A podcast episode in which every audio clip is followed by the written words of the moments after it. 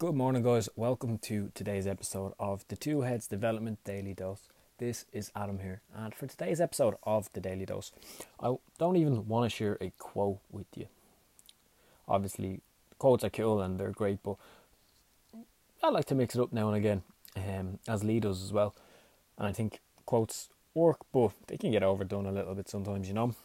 And there is only a finite number of quotes in the world, so we don't want to just run out of them all straight away.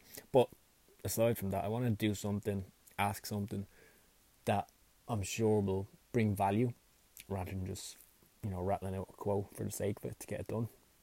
It's like a little tick box exercise. But today is not even about telling, it's more asking, I suppose.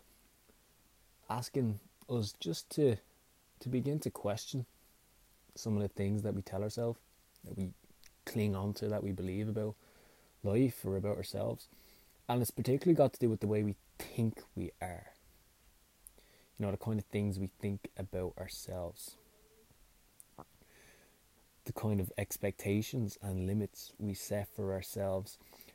And I'm sure, as I'm talking, there's maybe some things coming to mind for you where that kind of shows up for you in your life. What tends to happen, particularly as we grow up, we tend to get this image in our heads of who we are, or at least who we ought to be, and we almost put ourselves in this this box. Like there's these boundaries on who we are, what we can and can't do, what we should and shouldn't look like, what clothes should we wear, what way should I do my hair, what words can I use, what words can't I use what topics can I speak about and what topics should I avoid and not speak about? I mean, we we put ourselves in these little cages almost,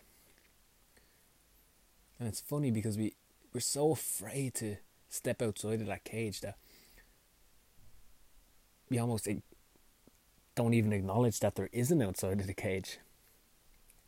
It's like imagine you walk into a, a room and it's really, really poorly lit, like there's crap lighting so you're just standing in the middle of the room and there's a little light bulb just on top of your head shooting out a little bit of light.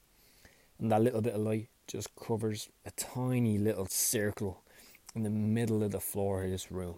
And you're standing in that spot. You're standing in the middle of that little circle of light. All you can see is the tiny little edges around yourself that are covered, that are lit up. But there's a whole room around you you're not even aware of, that you don't even know exists. When you're standing in that little spot, you know, you don't know how far out can you stick your arm before you hit the wall? Is there a wall? Is there a roof? How how high up does it go? How far out are the walls each side? You're like there's a whole world out there you don't even know. That's what I want to start getting you to think about. What areas about you and about yourself have you just left in the darkness? Have you pushed away and pushed out of sight because out of sight, out of mind? Maybe you don't want other people to see them. Maybe you don't want to know about them yourself.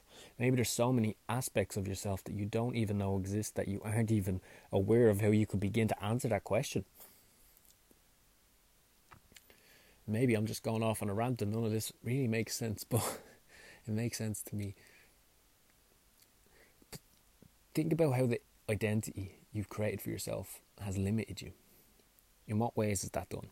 I see it with clients all the time who say things like, I'll never be skinny, or I'll, I'll never lose weight, or I'll never be confident, or I'll never like what I see in the mirror, or I'll never be happy with the number on the scale. And it's like, yeah, maybe, but maybe not. Just because you've never been doesn't mean you never can be. Everything that's happened in the past doesn't have to happen in the future. And the person you are right now doesn't have to be the person you are this time next year. Even the language, look at that have to be, have, have, have. It's like have or want. Is there an element of choice in this? Yeah, I think there is. So instead of who do you have to be, say who do you want to be? Who would you like to be? Start there and work backwards. Keep that in mind as you go through your day to day and have a great one.